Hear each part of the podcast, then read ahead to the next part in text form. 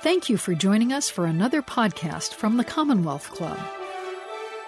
Guess we're still socially distanced. So that, exactly. That's good. I need a tape measure. I need to know this is six feet. Hello, everyone. Um, my, I would like to welcome you all. I'm excited to be back in person at the Commonwealth Club here in San Francisco. My name is Clara Jeffrey. I'm the editor-in-chief of Mother Jones, and I'm thrilled to be here tonight moderating today's program. Uh, and with us, we have author and political strategist Dan Pfeiffer to discuss his timely new book, Battling the Big Lie: How Fox, Facebook, and the MAGA media are destroying America. Dan, as I'm sure you guys know, is the co-host of the popular podcast Pod Save America, and he was also, you know, minor footnote to his career, uh, President Obama's communication director and senior advisor. Um, for those of you who maybe have not gotten a chance to read a little excerpt of Battling the Big Lie, Dan unpacks how lies like QAnon and the stolen election became supported by millions of Americans and far too member, many members of Congress. He lays down guides to spot fake news, to fact-check dubious stories, and to address the conspiracy theory believers in one's own life. Yeah, I got one of those. Um, helping readers navigate what he says the, is a political movement waging a war on truth, and he is not wrong. As we have seen uh, yet again with the January sixth Commission hearings, all of this has, a dang- has dangerous real-world impacts.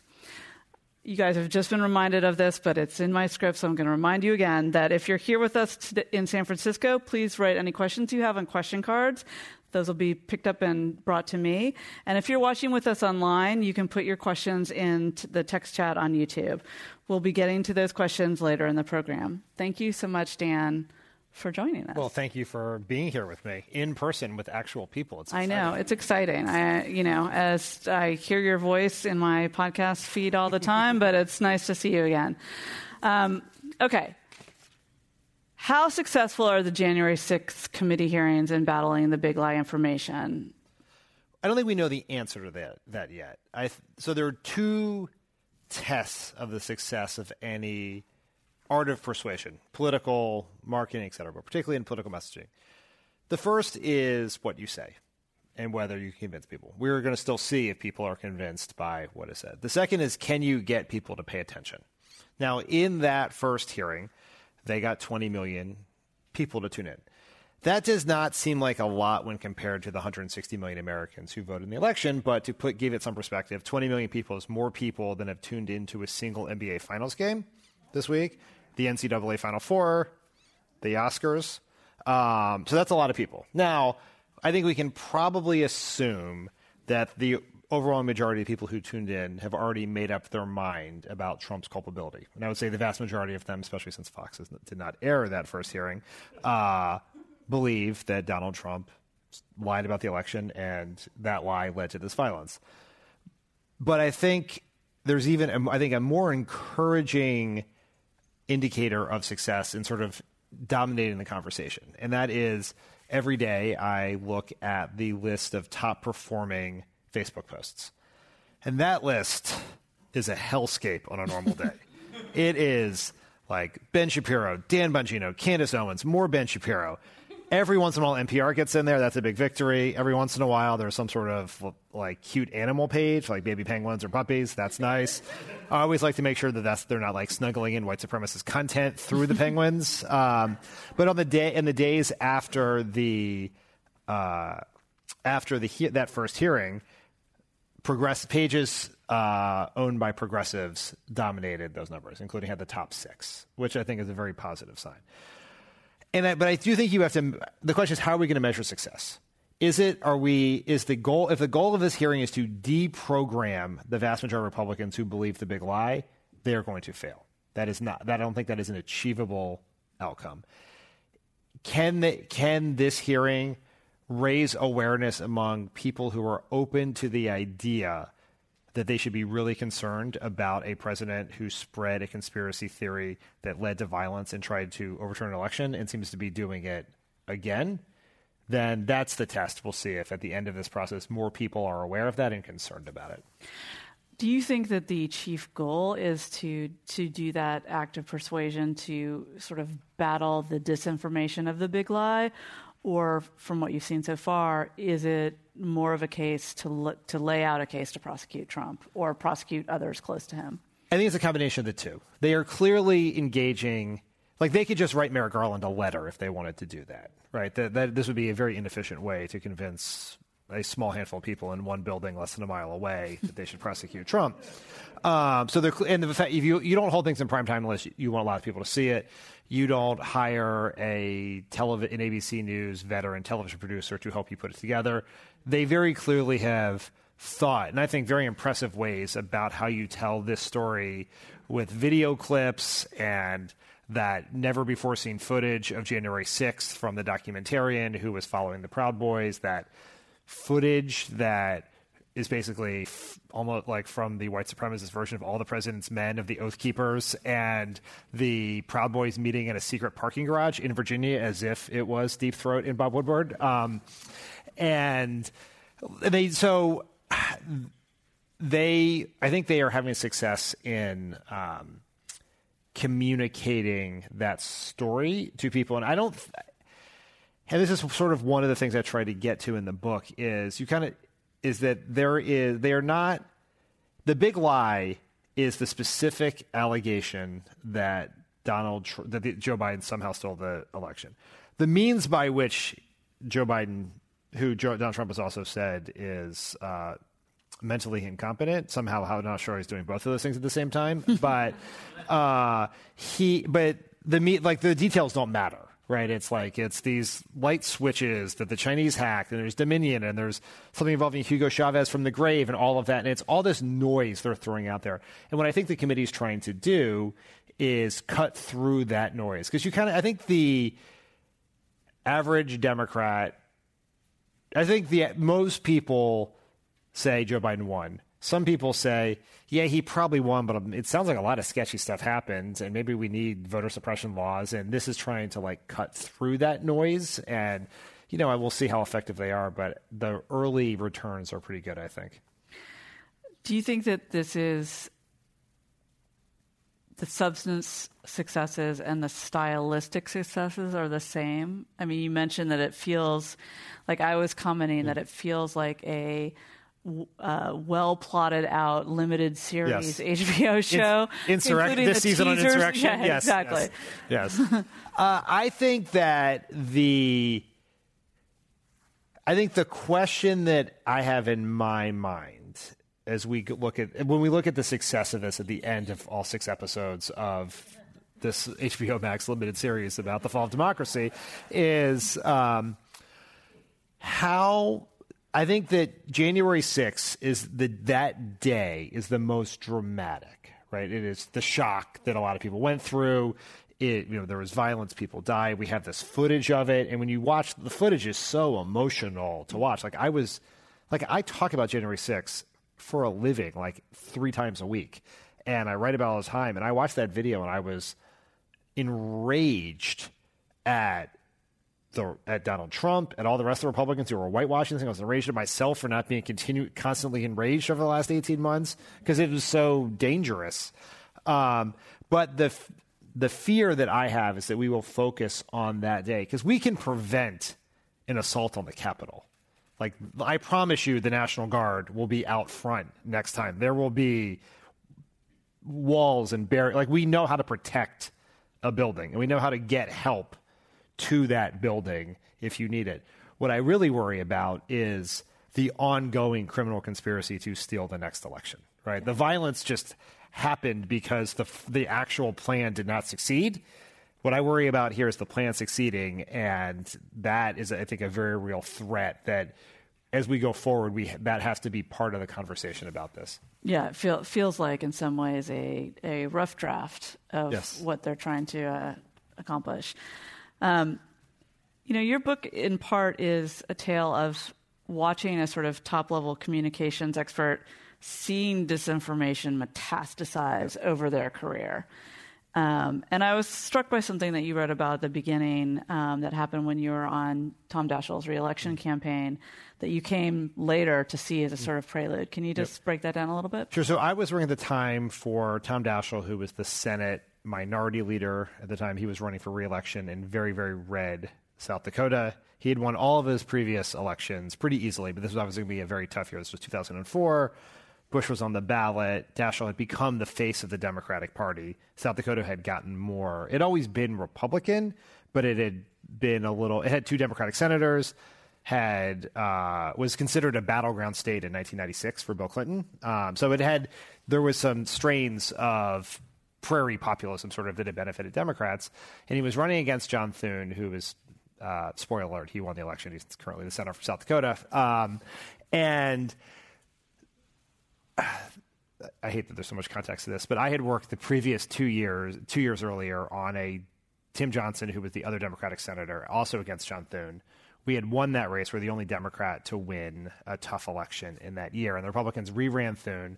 Bush recruited him. And they they did two things in that election that I think were a prelude to what the Republicans are doing now. That sort of became part of Trump's media strategy. The first is... the right was convinced that the press in South Dakota was overly friendly to Daschle. He had been around for thirty years. They were, I think, this view that they were very excited that uh, as a person who was who is from a, the small state of Delaware, who now has a president from their state, you get very if you're from a small state and someone makes it big, you get very excited about it. So there's a sense that the local press was overly thrilled by the fact that their native son had become the uh, Senate, the most powerful Democrat in the country at the time. And so what they did was is they, they there were these blogs that emerged earlier in that campaign. This was sort of the blog period of Democratic politics uh, and or of politi- political media, I guess. And these blogs were had innocuous names. One was called Daschle v. Thune. It was supposed to be covering the race. One was called South Dakota Politics. And they started hammering the local press as biased towards Daschle. Hammered him. They taught. They drew like old connections between Daschle and his Daschle's ex-wife and the uh, the number one political columnist in the state, and that they were friends, and that meant they couldn't cover the race. And this freaked the press out, who had never really experienced, you know, pre- prior to the age of the internet, the media was pretty insulated from criticism. Now, all of a sudden, you have these blogs that are just hammering them as biased. They're like having meetings about it. What do they do? And they become so um, the, the state's largest paper, which was really the target of this, became so afraid of it that they refu- they wouldn't assign anyone who had basically covered politics before to cover the race, because anyone who covered politics had covered Daschle before. So in the most important Senate race that would ever happen in the history of that state, they assigned someone who had never covered politics to cover the race. Um, and that was very problematic for us on the campaign, because this person had no context for some of the things that were happening. And so very successfully bludgeoned the press. The other thing that happened later in that campaign is they started publishing conspiracy theories, like pure, straight disinformation. And the most notable one was, and South Dakota is a state where has a very large Native American population. And that population has traditionally voted overwhelmingly for Democrats. And when they turn out, Democrats have a chance to win. And when they don't, uh, Democrats do not. And... They, uh, and a lar- this is very important, a, lar- a long history of racism towards the Native American communities in those state in the state, and they've started like emerging on the blogs was this story like there were like you know siren report like new we've we have re- big scoop scoop scoop scoop scoop scoop that Daschle had made a secret deal with Native American leaders that if he was reelected, he got sufficient turnout to get reelected, he would return the Black Hills of South Dakota to the Sioux Nation, which it's theirs. I mean, that should have happened. It is their land. Um, but also not something one senator can do. Like, that's not really a feasible thing. Um, and nor had he made such a promise. And using the old sort of communications playbook of that day, you ignore that. You don't want to. You don't want. You don't want to accidentally put the Streisand effect into effect, where you talk about something where now all of a sudden people know about it, so you give it no oxygen. And I was pretty confident uh, that who I'm like, who is reading these blogs? Like, no, only like political losers like myself are reading these blogs. And so we sat down for a focus group in, in the Black Hills of South Dakota, and where we, you get together a bunch of un, a bunch of undecided voters, and you have a conversation with them to try to to better understand how they're they're thinking about politics in the race. And the people that we had brought together for the, in this evening were people who had supported Tom Daschle previously, but were now undecided. We're trying to find out why that is, like what messages had moved them, what had he done they didn't like. And so they sort of go around and they take the temperature. And the very, the very first comment is from a woman in a just pure South Dakota accent who says something to the effect of, um, like, I've known Tom a very long time. I don't understand why he wants to give the Black Hills away. I live in the Black Hills. And I was like, I thought to myself, I'm sitting there, I'm like, what are the odds? There's like three hundred people who read these things. How, you know, what are the odds that one of them ends up in this room right here? And then another person says, oh, I heard that too. The Tom I know would never do such a thing. And I realized in that moment that it had taken hold among a, a population. And what had worked is it was in concert with national media. Right-wing media nationally, like Hugh Hewitt, uh, who had a national radio show, has a national radio show, I guess, still, who's very an ally of Trump, I guess, uh, covered it on his show, and it sort of got out there in the Fox world. And the, and they had basically did the two things that I think are core to Republican media strategies. I wrap up this very long story of eighteen years ago, um, is one, exploiting the press's own, the mainstream political press's own concerns about their liberal bias, forcing them, sort of bullying them and bludgeoning them into doing what you want by accusing them of being biased or liberal. The second thing is using disinformation to sow distrust amongst Democrats. And both those things became, you know, in the moment they were devastating, but like eighteen years later, looking at w- what the Republican Party has done in the context of the big lie, there was a real canary in the coal mine element to that. You know, hindsight is twenty twenty. I, I'm wondering, with the reflection of a few years, what you look back to the, you know, tenure at the, with the Obama administration and think, oh, that was another signal that we missed or didn't react to the right way, or like, could we have nipped something in the bud? You know, I think about that, and I write about in the book, you know, is the birtherism. Right, which is uh, something we dealt with from the, the moment Donald Trump started. Sorry, Donald Trump. The, the moment Barack Obama started running for president was this rumor that he was not born in the United States. A patently absurd rumor on a whole host of fronts, but one very important point that often gets lost in this coverage is that there was a birth notice in the Honolulu paper the day after he was born. So this is a very complex. Uh, This would have been a very complex conspiracy that would require time travel to go back in time and get that uh, that birth notice in there. But, you know, we I think in hindsight, we were we were aggressive during the campaign to respond to it. But once we won, we mm-hmm. sort of like, this is behind us. We don't have to worry about it. And it wasn't until Donald Trump picked up the mantle of birtherism that Barack Obama had to Uh, himself respond to it and publicly release his long form birth certificate to the world. Um, we definitely could have gotten there earlier.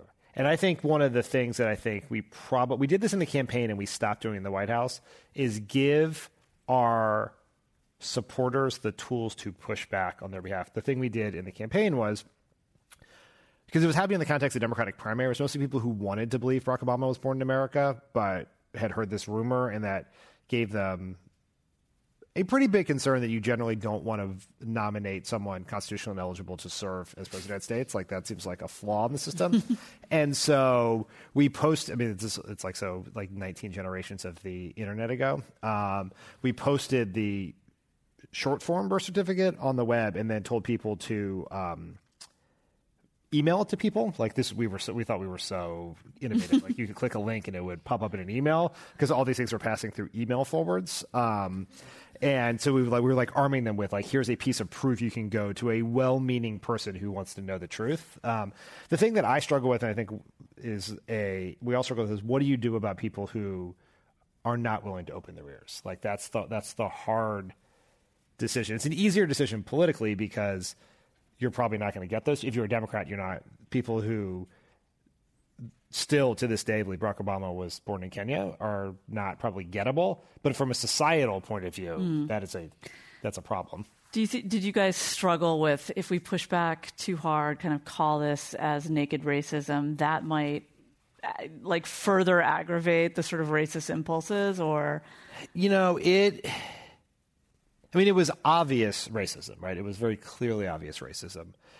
I think when we the decision to push back the way we did was wholly Barack Obama's um, to do it. It was actually against the advice of many people, myself included, um, to actually put out that birth certificate. And it's very tricky for the first black president to call out racism before Trump, right?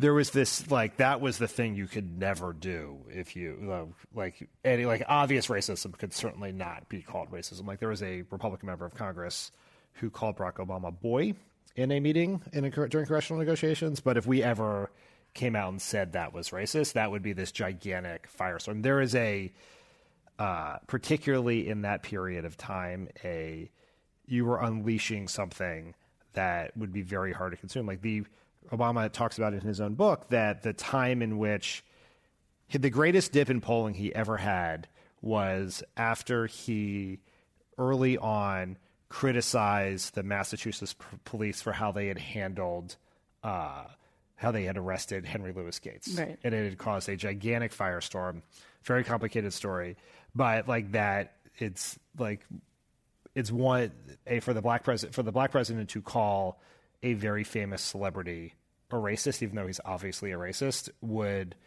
dominate coverage for ten days. And I, I think the vast majority of the press would have sided with the racist in that situation. Um, I'm just digesting that a little bit. Uh, Can you imagine what the Morning Joe roundtable would have been like in t- circa two thousand eleven? If Barack Obama, yeah, I mean, Donald Trump are racist, a, it is such a like you want you want the Star Trek Next Generation two forking timelines. Yes, right. Sort of there's a sliding doors moment. Either too, one yeah. uh, turns out, um, you know, was it sort of also partly the like you know we go high when they go low impulse, or I think that it's like that. I'm very glad Barack Obama wrote his book because of, I to talk about some of the complications of dealing with race in America as the first black president. Yeah. It's just very, it, like during the campaign, it was an incredibly untested proposition. You had no idea how people were going to react. The, and so he had to navigate that very clearly. We took cues from him on how to do those things, obviously. Um, and he really picked the moments where he would step out that way. And usually he would make it very clear that he had made up his mind. Like in the case of the birth certificate, uh, he, told me he was releasing his birth certificate, and he had actually told a couple other people who then told me, and I took a beeline to the office to uh, try to make the case that I thought this would be a, a giant distraction, a time when we couldn't afford a distraction. And he had been, he was sitting at his desk. Uh, he had written a children's book, and so he had a period of time where he was signing books for people. Like it would be like forty-five minutes on a schedule where he would just sit and sign uh, books for, I think, like staff and family and friends and all of this and supporters. And it, I arrived at his office. Uh, normally I had just gone down there to ask his uh, executive assistant if I could get five minutes with him, but the door was open and he saw me like headed in. And he was like, "Pfeiffer, I know what you want, and I've made up my mind." And I was like, I was like, "Okay, sir, what time would you like to do this?" So I was like, right. Um, you know, we'll come back to your uh, argument about how um, any failings of democratic messaging pale in, in comparison to the sort of media landscape yeah. structural issues. That said, yes, um, there are these weird missteps like the Pelosi-Kenty Klotz prayer circle situation yeah. or deciding that abortion shouldn't be called a choice but a decision. I still yeah. don't really understand the parsing there. Um, how much of that kind of misstep is like too many consultants talking to too many different parts of the party, and is there any hope for like more kind of centralized nodes of messaging? I will answer the second part of your question first. No, okay. There is not more hope for that. Um, and I'm sorry to I'm sorry to tell you all that, but that is that is just the reality. Um, I think there are three. My argument in the book that the bigger problem is structural, not messaging, has been read by some as an endorsement of everything Democrats have ever said, and I certainly did not intend it that way. Um, but I think that there are a couple of different problems that lead to some of the things you mentioned. One is we just ha- are a, particularly when it comes to congressional messaging, we are a, a big tent party that has the ideological diversity uh, from A O C to Joe Manchin.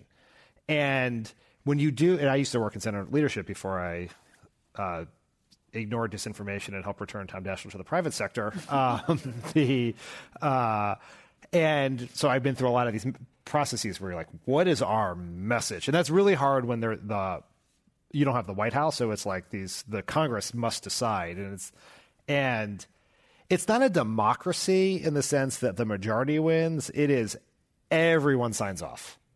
And so you're trying to do message. You need in the Senate right now, if they're like, what is our Senate slogan? You need Joe Manchin, Kirsten Sinema, Bernie Sanders, Elizabeth Warren to all be like, we're good with that.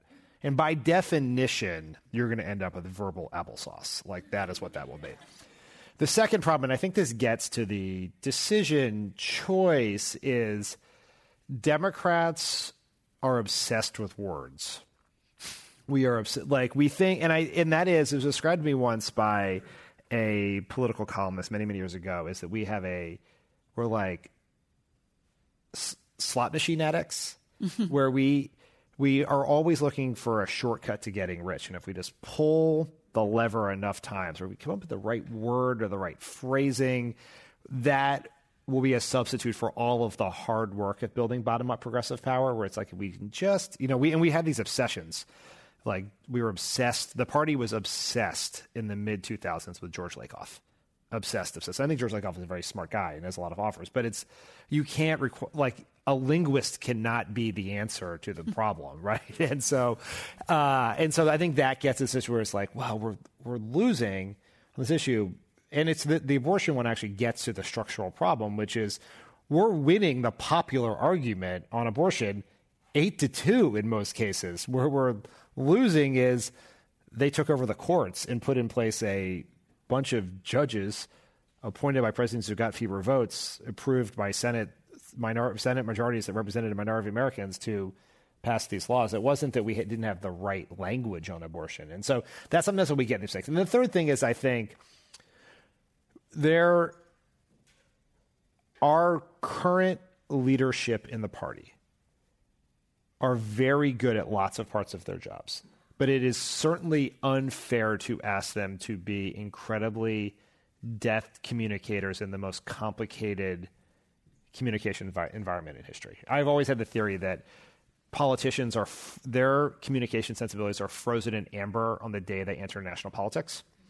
And so it's like, that's just how you think. Because that's the last time you're a normal human is before you enter national politics. So Steny Hoyer, that was like... Yeah, like, I mean, I mean, it is true. Like, World War Two. Our, like, I love Nancy Pelosi. I think Chuck Schumer does a really good job. I've known Joe Biden my entire life and have the utmost respect for him as a person and a president.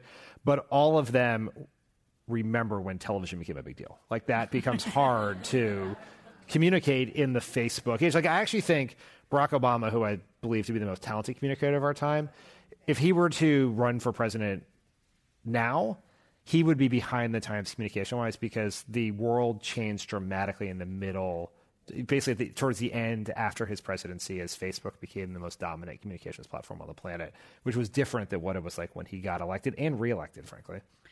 Okay, so speaking of Facebook, yep. Trump just called for the prosecution of Mark Zuckerberg. Which, did he do it on Truth Social? Uh, he did it on his twelve-page oh, okay. crazy, yeah. Okay. Um, which seems particularly ironic given all that Facebook has done for Trump. Um, do you think that even high information voters really understand how malicious Facebook has been in this, in like creating the media landscape that we have now? No, I do not believe they do. And I think even high information voters, some of the most media literate, sophisticated news consumers on the planet, are still being uh, victims of disinformation and propaganda on Facebook, because it, Facebook makes it almost, and this is a feature, not a bug in their mind, impossible to distinguish fact from fiction, information from disinformation, uh, truth from lies, because you're just seeing headlines and you don't know necessarily where that is from. Is it from a news source you should uh, believe because they have a long history of being objective and trying to do the best they can? Is it pure right-wing propaganda? Is it complete disinformation? Like I, like I read the news for a living. Like that is my job, and which is really sad. Um, and but in two thousand sixteen, I was sitting on a plane towards the end of that campaign, and I saw a story. I don't even think it was on Facebook. It might have been on Twitter, that had been shared by someone, and I clicked on it and I read it. And the headline of the story was something like F B I agent in charge of Clinton investigation found dead in apartment. And I was like, my, my initial thought was yet more horrible luck for Hillary Clinton, right? Like it was not that she had murdered the F B I agent, which was the implication of the story. It was like, of course, right? This will be the fodder for conspiracy theories.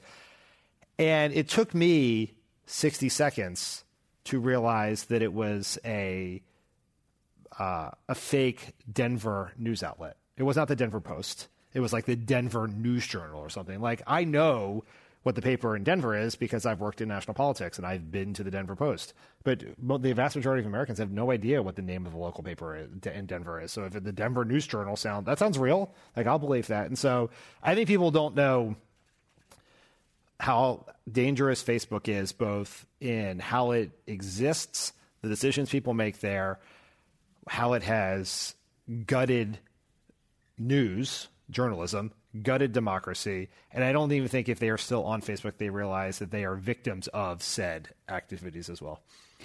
I mean, I think the other thing that, that folks don't get is that it's not just, oh, we've created this structure and like this crap fake news like burbles to the top and is spread. They've actually purposely gone in and yeah. manipulated their algorithm yeah. to do just this. Yeah. Um, and that, I think, is part, you know, it's the intentionality um, that kind of people like us who swim in this yeah. stuff know more about. But um, it's it's frightening that Americans, I think, just think, well, if they're bad, it's just because they're kind of lame and yeah. don't really do anything on purpose. Yeah, I don't. I think that they. What is there has been a lot of great reporting on this. You guys have done a lot um, about how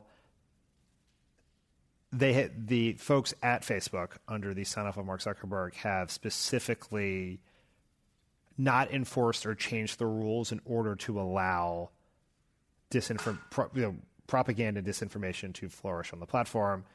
Ben Shapiro's Daily Wire um, issue of Reported, their uh, his empire of sites breaks all the rules at Facebook, but they turn a blind eye because they're afraid that if they were to enforce their rules on a you know a very well-read, popular right-wing news site, that would be seen as big tech liberal bias. So they just ignore the rules. The the For a while, they had a trusted news program, which they this was to, one of their many failed efforts to fight back against "quote unquote" fake news. So we're gonna we're gonna promote trusted news partners, and we're gonna get like C N N and the New York Times, people like that. But if you get C N N and New York Times in their view, you also have to have Breitbart and Fox. And they had a three-strike uh, plan, you know, three strikes and you're out for pushing if you publish disinformation or f- factually incorrect, how they describe it.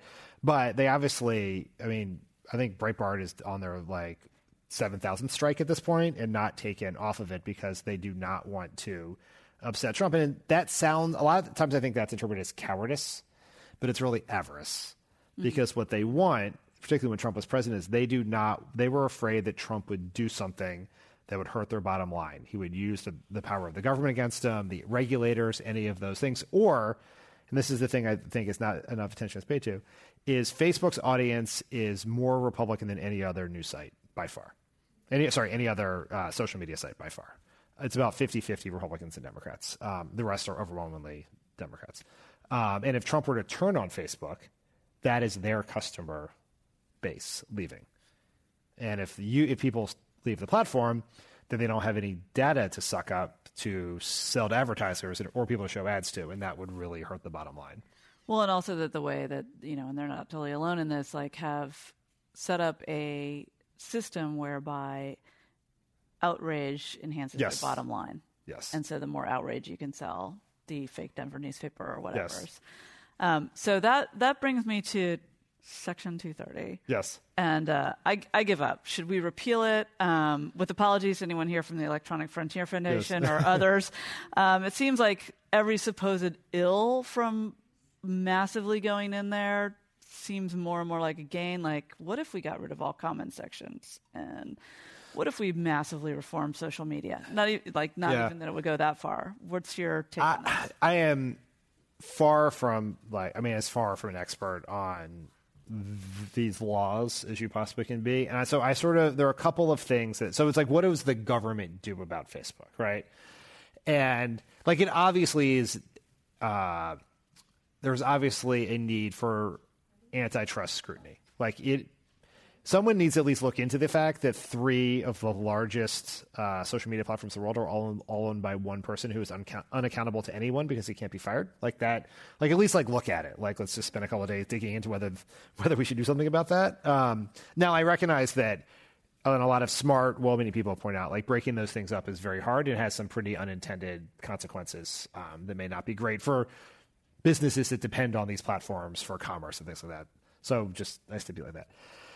The Section two thirty thing, Section two thirty is the law that provides publishers with, internet publishers like Facebook, with legal immunity about the things that people publish. So if you publish something crazy, Facebook is not liable for that.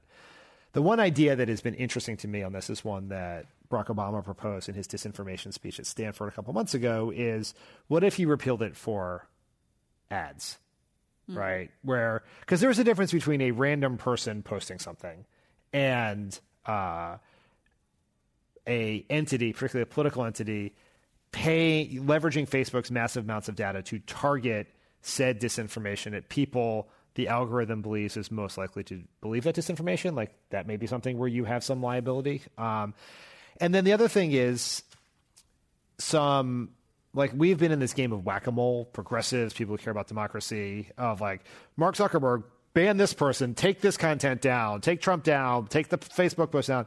And like, that's a game where all we keep like we're losing. Right. And so one thing is, and there've been some, like Amy Klobuchar has an approach on this is, if I remember correctly, is uh, some transparency about the algorithms. Like what, like people should be able to look in the government regulators, particularly should be able to look in the black box and figure out what is being promoted. And if you are promoting COVID, whether intentionally or not intentionally, COVID conspiracy theories or, or things like that, or the big lie, that there would be some consequences for that. And so those are sort of the steps, but this is a really hard, hard, hard problem because we let these things get way too big before we fix them. And this is where it gets challenging. What kind of disinformation do you think the left is particularly susceptible to? Like, is it a different style of it or? I mean, there is this, uh, It is definitely the, like the left and the right are very different in in their information environments. Uh, the left, you know, when they poll Democrats and Republicans on where you get your news, Democrats have a very have a media diet that is very heavy on traditional journalism, C N N, New York Times, local news. Uh, you know, oftentimes some progressive, some ideologically progressive content, uh, but generally it's a wide array of local news. The Republicans is almost always, you know, the most mainstream outlet that they will ever mention is Wall Street Journal. The rest is like Fox, O A N, Rush Limbaugh when he was alive, that sort of stuff. Um, where, you know, there was this disturbing. So the left and the left has been just generally less susceptible to these things because of that. There are, there are break checks and balances in the system where if you're not living in this hermetically sealed information bubble, but there was this story about, uh, the Jeopardy contestant who uh, was accused of doing a white power sign on Jeopardy, mm-hmm. and which he all now suggested that he just had his fingers in a certain way, uh, and that really wasn't what he was doing. And it like spread like wildfire among the Jeopardy community, the fans and the contestants. And it was a very powerful New York Times story about this, and because they, you know, they we're living in a world where white supremacy is out in the open. It is being advocated by our leaders. And so we're very sensitive to that. And so we see this accusation, this might have happened, and people believed it, and nothing anyone said could get them to disbelieve it. And lots of people, like, these are Jeopardy contestants. They are, you know, they're as smart as they can possibly be, all believed this and signed a letter basically calling on him to be, I don't know what the repercussions are for Jeopardy consult Jeopardy contestants, but when that, which that actually is a, an important point that I think when we think about victims of disinformation or people who fall for conspiracy theories, there is this tendency, particularly among people on our side, to think it is falling to the, that, that, that, um, that is something that happens to the uneducated. Mm. And that's not actually the case. It is not the most likely predictor of whether you're going to believe a conspiracy theory is not whether you went to college or not. It's whether you consume right-wing media. And a non-college educated or non-high school educated, whatever else, people with less education who consume tradi- who consume a, uh, a diverse media diet are less likely to con- to fall for conspiracy theory than a double P H D J D from Harvard that only gets their news from Fox. I may be referring to Bill Barr, but so. yeah. Um, you know, one of one of the things, and I'm not going to rehash the twenty sixteen election. Yeah. That that's a brutal thing to do, yes. but um, I think we saw, you know, broadly that there was a sort of strain of like, Hillary's just as bad as Trump, right? Yeah. That was the sort of refrain.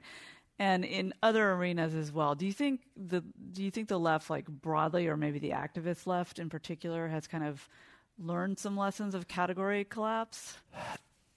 I mean, they certainly, in twenty twenty, we did not have the twenty it, like in two thousand sixteen, anyone who, like, it's always dangerous to even say those words, but um, there was a definite strain of people who thought it didn't matter who got elected, or Hillary was just as bad, or whatever else. That was, some of those people ended up voting for Jill Stein. That was enough to cost her the election. Um, That did not happen in twenty twenty. There was a lot of concern that would happen.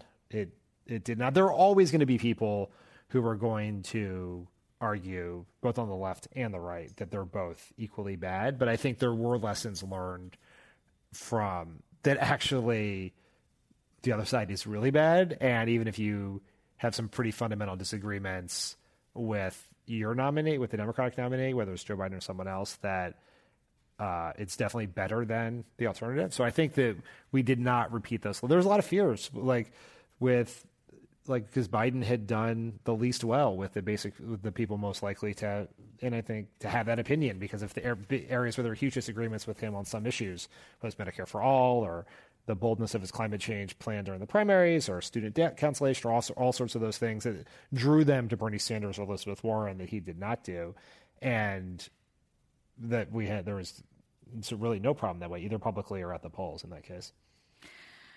Um, in the, in the last kind of third of the book, you imagine a alternative media landscape where muscular messengers, and you're not really afraid to use the word propaganda in some cases, somehow both replicate and counter the sort of right-wing machine that we have. Uh, I have some questions. Um, does that How do we do that without creating a million Denver fake paper sites? Um, and, you know, as Steve Bannon would put it, be complicit in flooding the zone with shit. Yeah. So I, like, there are, like, right now, as we sit here, there are thirteen, twelve, between twelve and thirteen hundred right-wing fake local news sites that are pumping uh, propaganda disinformation out there.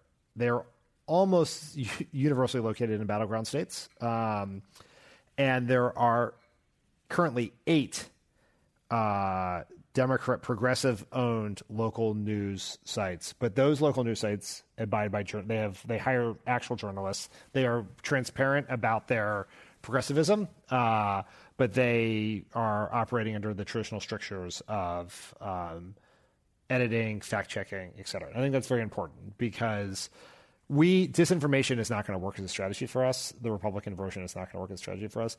What I am really arguing for is to try to solve this problem that Democrats, these two problems that Democrats have. One is our message is getting drowned out. It is getting absolutely drowned out by right-wing noise. The right wing is picking what we talk about in this country. And the right wing understands this is Steve Bannon's vision, is that the the voters who voted, like there are two groups of voters here. There are the people who voted for Barack Obama in two thousand twelve and Donald Trump in two thousand sixteen, two thousand twenty. And then there are the voters, the four million people who voted for Barack Obama in two thousand eight, who two thousand twelve that did not vote in two thousand sixteen. Those voters are, they are not swing voters or base voters. What they are, are conflicted voters. And many cases, they are culturally conservative or moderate on a whole host of issues, right? That could be abortion. It could be um, L G B T Q plus rights. It could be immigration, most notably. They have concerns about just this idea that the world is changing really quickly and they may be getting left behind. But they are really liberal on economic issues. They do not promise, do not cut Social Security and Medicare. They do not repeal the Affordable Care Act. They would they support a, a larger minimum wage. They are infuriated by the idea that Amazon and Netflix pay zero dollars in federal taxes. And what Bannon realized was in two thousand twelve, Obama was able to make the argument about the side of the issue set, to raise the salience of the issue set that made them vote Democrat. And so then Trump started talking about the wall to raise the issue set that made them vote Republican. And all the conversations we're having in this country right now are being decided by what Republicans think push those cultural buttons with those issues. So we got to be able to push back on that. And the second thing is that one of the reasons why we're getting drowned out is Democrats, Republicans have Fox, they have all these Facebook entities, they have right-wing radio, they have these local news sites, they have all these ways to communicate their best, to pump their chosen narrative into the ecosystem, either directly to their voters or just onto Facebook so that lots of people see it. The Democratic plan right now for how we get our message out is we We get in a room, maybe we get some consultants, we get a pollster, we figure out like the exact right, perfect thing to say. And it is, we know it's popular. These are popular things. And then we take that message and we hand it to the New York Times or C N N. And we're like, could you deliver this to us? Now, deliver this to our voters. Now, we recognize that you're probably going to take that little message. You're going to put your little sheen on it. You don't really care if the how people receive the message. We also know that most of these voters don't really trust you because they're pretty skeptical of institutions. And so, like, let's just hope it works, right? And, like, that is not a good way to run a business. Like, you wouldn't, you know, it's like you wouldn't make all these pizzas and then uh, give them to your competitor and ask them to hand them out for you, right? Like, that's not really the the right thing to do. Um, and so that's what I want to address. Like, that is the, the the structural problem Democrats have. We should be cautious and careful to ensure that we are not creating Fox, like our version of Fox or disinformation. I think that that would not work because our the task for Democrats is to turn out. We can only win if we turn out people who are inherently skeptical of politics. Like that is the difference. And if we like we can't we can't have a cynical strategy to do that. And I I feel like I have some context for how this can work because I work, you know, I am a host of a podcast that has, you know, found an audience in this Trump period. It is part of a media company that has a bunch of other products. And I think we have found a way, I hope, to be fair but not balanced, right? To be honest but uh, not um, neutral. And I think that there is a chance, there is a place. And a lot of people doing, like, it's not just us. There are a lot of people doing really interesting stuff, particularly digitally, that I think replicates that. Where do you think the money will come from? I... I... I ask because, like, if you're the Kochs and you want to pump money into yeah. media for twenty years, thirty years, you're doing it for a lot of reasons, but one really overriding reason is that you think that that will change the regulatory landscape yeah. and therefore accrue to your bottom line.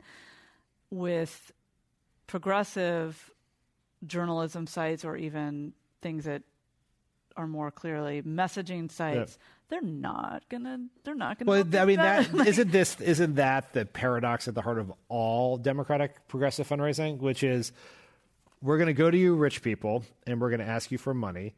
And one of the things we're gonna do after you your money helps us get into power is gonna raise your taxes. Now, there are a lot of people, very well-meaning people, who are more than willing to pay higher taxes for better schools, climate change, uh, you know, getting assault weapons off the street, whatever that is. And I think that that's the similar context for progressive um, media, right? Is that people are going to have to invest, like all, all, I mean, all support of Democratic politicians by really wealthy people is them agreeing to possibly have their taxes raised or their companies regulated uh, with, you know, tougher enforcement or all of the above. And so that's not a unique challenge here. It's also, we also have a lot of people who give five, ten dollars a month to Democratic candidates who can also support progressive media, right? Like, I mean, you have you have pioneered a reader-supported model in a lot of ways. That is a, you know, we people can do simple things that don't cost money, like subscribe to progressive YouTube channels, because the more people who subscribe to it, the more people the YouTube algorithm will show the content to. Same thing with, you know, if you're still on Facebook, with progressive Facebook pages. If more people, the, the right gets this and their voters get it because it's an identity thing. Like, I follow Ben Shapiro, right? So I'm going to follow him. We don't do enough of that. And so there is billionaire model, like there is the rich people model. And then there's also, how do we turn, you know, how do we go to our, our grassroots activist fundraising base to also uh, be patrons of uh, sort of this new progressive megaphone? You know, I, I feel like, having been in a place trying to raise money for progressive media for a very long time, um, you know, every few, every five, ten years, someone comes around with a pitch deck. I mean, I kind of remember the one for Air America or yeah. the, the one for, you know, various things along the way. And, you know, it was always a sort of Fox News of the left, but truth. Yeah. And I, it's really hard to square... I mean, I would love for that to happen. Yeah. Please give us all money, yeah. all of us. Um, but Fox News works in part because it is not truth. Yeah. And, you know, I agree when I when I read good good progressive media or when I listen to mm. you know Pod Save that there's like there's a way to kind of speak truthfully and from a point of view. Yeah. Um, but the money connection to that is still elusive. I mean, you guys have done really well, but like, it's, you know, no one's writing you checks for five hundred million, I presume. Yeah. Like, let, let me know. um, let me know. Yes. Um, and so like, again, it sort of comes back to this funding model problem that kind of bedevils progressive media most particularly, I think. Yeah. It is, the challenge we have is, and I write about this in the book, that every right-wing digital media company that has sprouted up over the last ten years started with a right-wing billionaire giving them money to run a business at a loss because they viewed it as an investment of political outcome. And progressive billionaires tend to buy old media institutions and try to fix them, which is like like truly a uh, like a noble endeavor. Like, it'd be great if some people bought, instead of buying The Atlantic, they bought like, I don't know, the Des Moines Register or something, and like got those papers up and running again. But still, like, it, like we have a we have there is a business model problem with nearly all media, and so if people want to support it, there and I've I have been screaming at the rooftops about the need to invest in progressive media and progressive media, and I define it like really largely. Like, it can be like a a progress. It could be something like Mother Jones, like a A something that is media but is progressive, right? Like, it, it fits within your common conception of what media is. It's here you have this magazine over here, it's right leaning. You have this one in the middle. This magazine, digital site, et cetera, is uh, neutral, if you will, and this is liberal, right? That is, we've had that model before. Crooked Media is a media company, is a new media company that has a bunch of products, mostly podcasts, but also video stuff. Um, you know, has produced television shows and things. Got like coffee that. Now.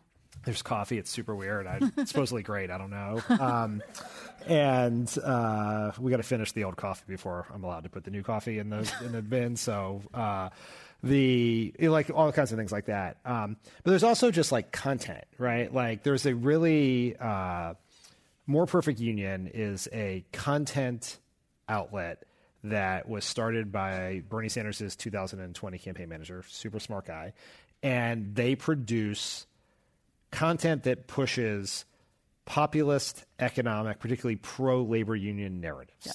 Like, they're not trying, it is, and they're putting, they're, it's like videos, it's reporting, it's reports, and they're just like pumping in the ecosystem. They're putting a little money behind some of those things. And like that, like when I say progressive media, it's not just like, can we get Air America, Fox Light, more um, more great writing and reporting? Can we also just get more content, right? Like there is, the right has a lot of this, like Prager University is a YouTube channel that pumps stuff in. A lot of the disinformation that happened in Spanish language in the twenty twenty election was happening on YouTube. Yep. Completely oblivious to the non-Spanish speaking political reporters who cover presidential politics, um, but massively effectual. And there are, and as I've run around like yelling about this over the years, prior to twenty twenty, it was almost impossible to get anyone who could write a big check to listen to the problem. So it was either fear of propaganda or it's, we have all these other problems that are more urgent. But since twenty twenty, there have been a lot more people willing to at least have our conversations about investing in this problem. Because I think the big lie and the success of January sixth, or the dangers of Jan- the fact that they were able to convince enough people to assault the United States Capitol has, I think, bro- woken some people up about we're going to have to start fighting back. I want to um, ask a few audience questions, and I'm going to pick one that has shown up a, in a couple of these cards, which is, who persuades Dianne Feinstein to retire? You mean like retire like now, right? Yes. Um, I think if we all just tweeted her enough, there's like a number where if she we we tweeted her, we get to like five million tweets. She just like just like with Joe Manchin will change his mind on the filibuster. Mm-hmm. I don't know. I mean, it's uh, it's not great, as they say. Um, that yeah, we she should she should retire. That's.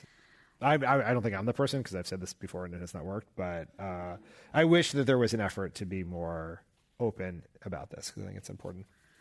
Um, I have a few people who would really want to know which uh, shows that in some part reconstitute, or movies reconstitute, Obama-era politics that you like. Like, are there... Um, Did you watch The First Lady? I have a question here. Did you watch, you know, do you, are those, or are those things hard to watch in a way because they're sort of this weird facsimile that...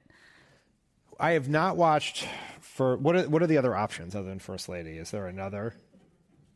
Oh, there's various, like the uh, Madam Secretary was one and just other... Yeah, yeah, that's various. Um, uh, I... have not watched First Lady. My wife very much, who worked for the First Lady uh, for a long time, very much wants to watch it. We have two small children, uh, and we're working our way through. We just finished The Staircase on H B O Max, so it's coming up soon. So I, we would watch it. In general, uh, like fictional depictions of politics, I find relatively entertaining. Um, I watched a little Madam Secretary. Um, I the thing that I... do not like, and this is uh, this is hard because my co-host John Lovett was a writer for the show, but I turned on The Newsroom, and this is before he was a writer. He was a writer in like the second, I don't know how many seasons there were, but not the first season. But I turned on The Newsroom when it first started, and it's like Aaron Sorkin, and it's about news, and I'm interested in news. I'll read that. And the first episode was all about the oil spill, the B P oil spill in the Gulf.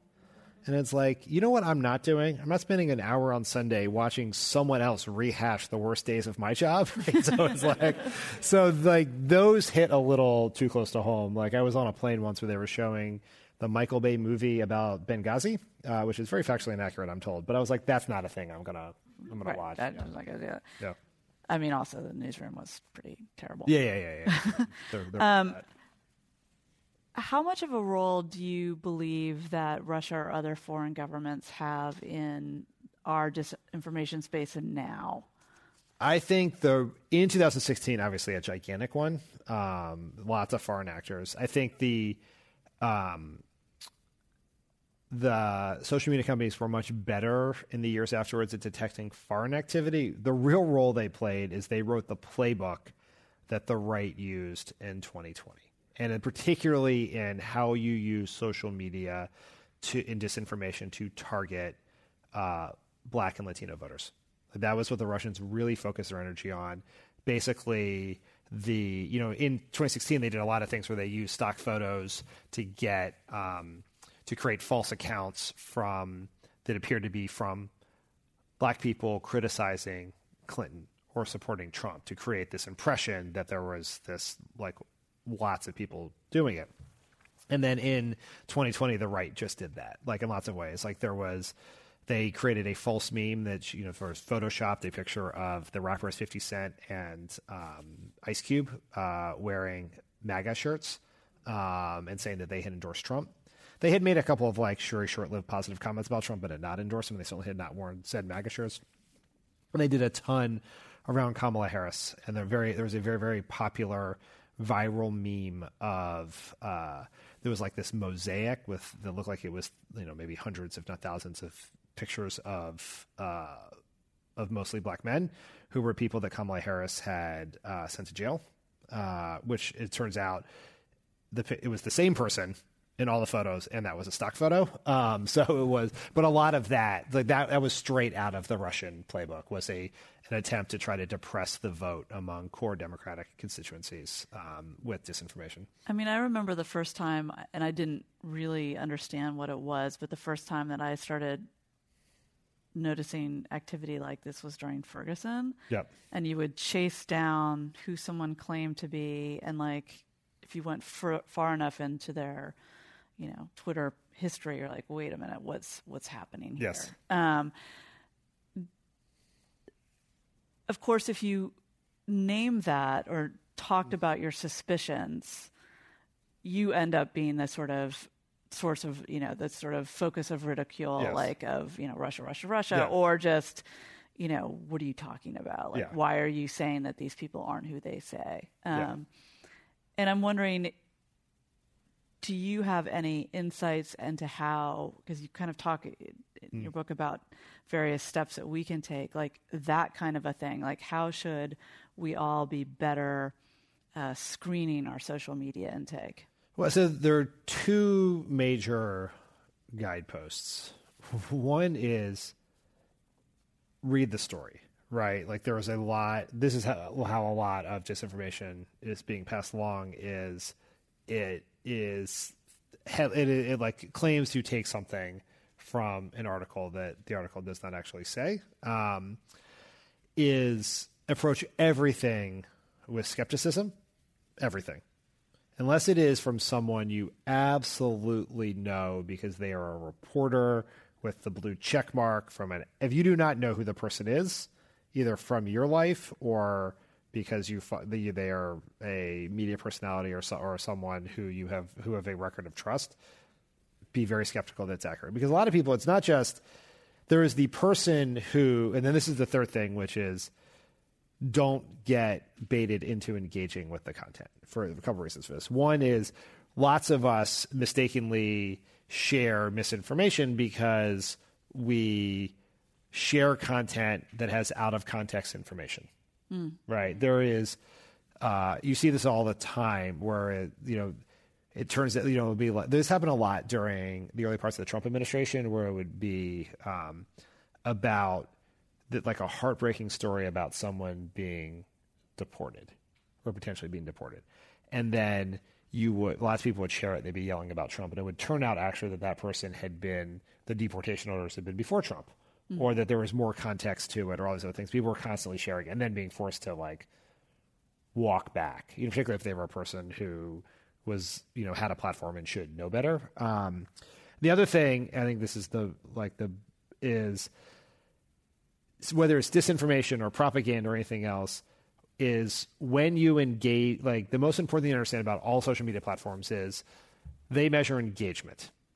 The more, the things that get more engagement are shown to more people. And it doesn't matter whether that is um, a comment, a positive comment, a negative comment, a thumbs up, a thumbs down, any of those things, it goes into the engagement meter and it's shown to more people. So people are constantly spreading disinformation. Like this is how bad Facebook is, but this is also true of Twitter and anyone else is. Let's say that, uh, let's just take someone like, let's say Tucker Carlson, right, has a post that says the F B I is responsible for January sixth. If you reply to that and say that is not true, you are you are helping mm-hmm. spread that now that the original lie is going to get shown to more people and they're not going to see your one not true comment.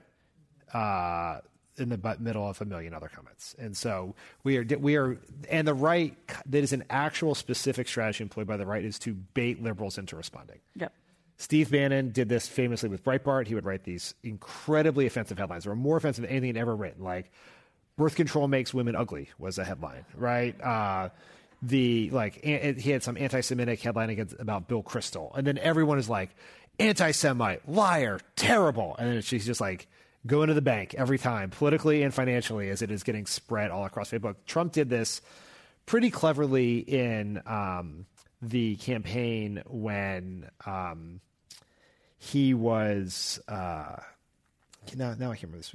Anyway, people do this all the time. Um, and like, do not, like there was a, Anil Dash, who is this very thoughtful tech guy in New York, has talked a lot about this. But basically the way to think about it is, we live in an attention economy. If attention equals money.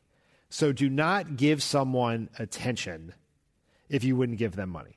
So if Ted Cruz says something and you're not, you're not a Ted Cruz donor, don't engage with his post. So uh, I'm at the risk of running slightly over time. I'm now supposed to kind of give you a, a final question okay. to sum things up. Okay. Um, and regarding Biden and sort of the Democrats more broadly right now, um, you've been kind of hammering home this point that it's it's not so much a comms problem. Yep. It's a reality problem. Yep. Uh, so... A, how is that important for people to understand, or is it just further their cynicism that it's like, oh, well, the, all you're saying is that, like, you know, it's even worse than I thought. Yeah. Um, okay, that's part one. What's part, part one? And part two is, you know, what are messages that you guys at Crooked or otherwise find can motivate people when things are so gloomy? So on the first part, like, there is this, we should be clear and honest with people that there is no messaging solution to historic inflation. Like there's nothing, there's nothing that Joe Biden can say or Nancy Pelosi can say or anyone else can say that's going to make people forget that gas prices and grocery prices are incredibly high, and they can't do a bunch of things they would otherwise do, like go on a family vacation or buy something for their kids or any of those things, because gas and grocery prices are so high. There is no message solution to that. However, it, it may be the only thing we can control is what we say in this situation. Like, there are a lot of things the administration is going to do to try to deal with inflation. Most of the problem is outside of their control because it's happening all over the world, everywhere.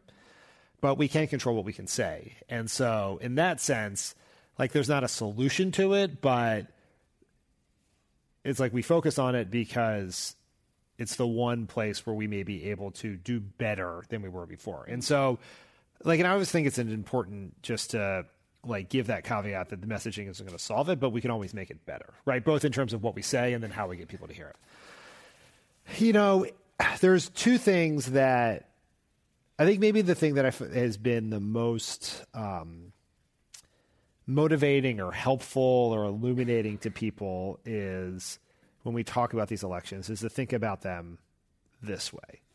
Is this is a very tough political environment. Historically, presidents almost always lose in this situation. We have high inflation. We have a lingering pandemic. Uh, even on top of normal inflation, we have where there's a land war in Europe, which is making grain prices and gas prices higher. So this is tough times, for sure. And everyone should be honest and realistic about it and not peddle um, like overly rosy scenarios, but it's a tractable problem. Like, think about it this way.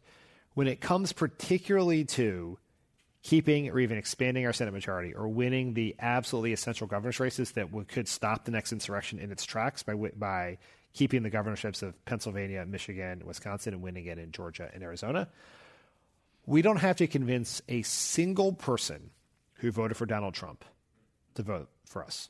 Not a single one. Joe Biden won all of those states. There is a pro, there's an anti-Trump, pro-democracy, pro-reality majority in those states and in the country. So all we have to do is go get the people who voted for Joe Biden and get them to vote again. Is that going to be easy? No, it's not going to be easy. But it is possible. Like, it is absolutely possible. And particularly when it comes to the Senate, we the Senate has in a situation like this one where you're running in states who've won before, the we have parties have upended historical precedents, the historical precedent you always lose in your election year. Obama got, in our two thousand ten, talk about a really tough election, we lost sixty-three House seats. We kept the Senate. two thousand eighteen, we Democrats took the House, one hundred forty House seats. Republicans kept the Senate. Like it, that is a very, very possible thing to do, and we have to do it because the stakes are high. The, the threat that Donald Trump represented has metastasized across the entire Republican Party. January sixth, and that may have been, as these hearings have shown, the like a plot hatched by some of the dumbest people to ever walk the face of the planet, but they almost succeeded. But this time around, the entire Republican Party is on board. They're all engaged in it, and they're going to try to hold on to political power despite the fact that they represent a shrinking slice of the country with less popular po- policy, less popular politicians. And so the stakes are incredibly high here. And I know it can be exhausting to be told for the seventeenth consecutive election, this is the most important election in history.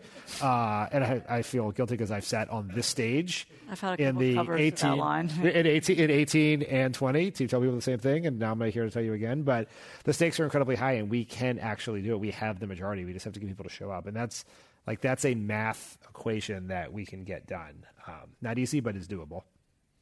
Well, I would just like to thank you, Dan, for joining us today. Dan's uh, new book, Battling the Big Lie, is available here. I think there'll be signings out in the lobby. Yep. Um, and uh, that'll happen in, in a few minutes, but please line up in a single line when you kind of see the little table out there. Um, if you'd like to watch more programs or support the Commonwealth Club's effort to bring great public affairs events to life in person and to folks on YouTube, um, please visit commonwealthclub.org slash events. Um, thank you, everyone, for joining us. Very exciting to be back here in person. And stay safe. Bye, everyone. Thank you.